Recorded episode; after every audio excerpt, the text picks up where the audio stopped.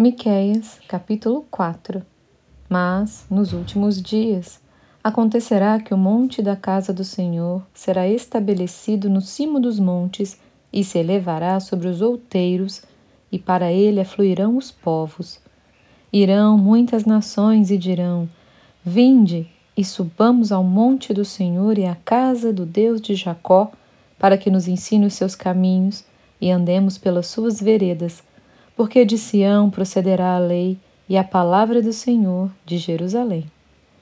Ele julgará entre muitos povos e corrigirá nações poderosas e longínquas.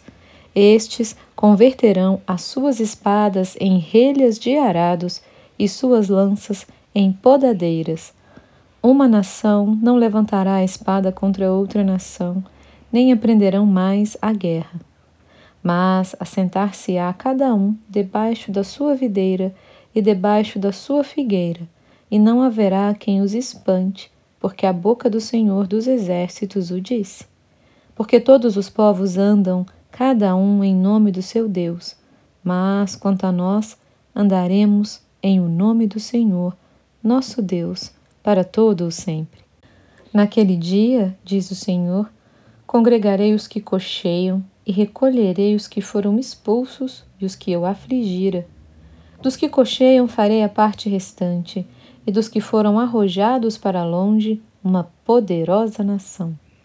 E o Senhor reinará sobre eles no monte Sião, desde agora e para sempre.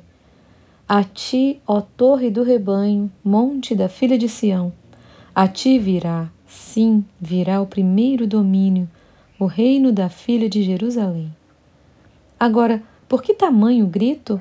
Não há rei em ti? Pereceu o teu conselheiro? Apoderou-se de ti a dor como a da que está para dar à luz? Sofre dores e esforça-te, ó filha de Sião, como a que está para dar à luz. Porque agora sairás da cidade e habitarás no campo, e virás até a Babilônia. Ali, porém, serás libertada. Ali te remirá o Senhor das mãos dos teus inimigos.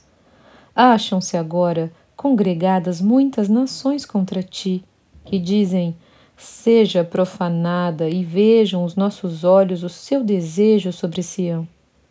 Mas não sabem os pensamentos do Senhor, nem lhe entendem o plano que as ajuntou como feixes na eira. Levanta-te e debulha, ó filho de Sião, porque farei de ferro o teu chifre e de bronze as tuas unhas, e esmiuçarás a muitos povos, e o seu ganho será dedicado ao Senhor, e os seus bens ao Senhor de toda a terra.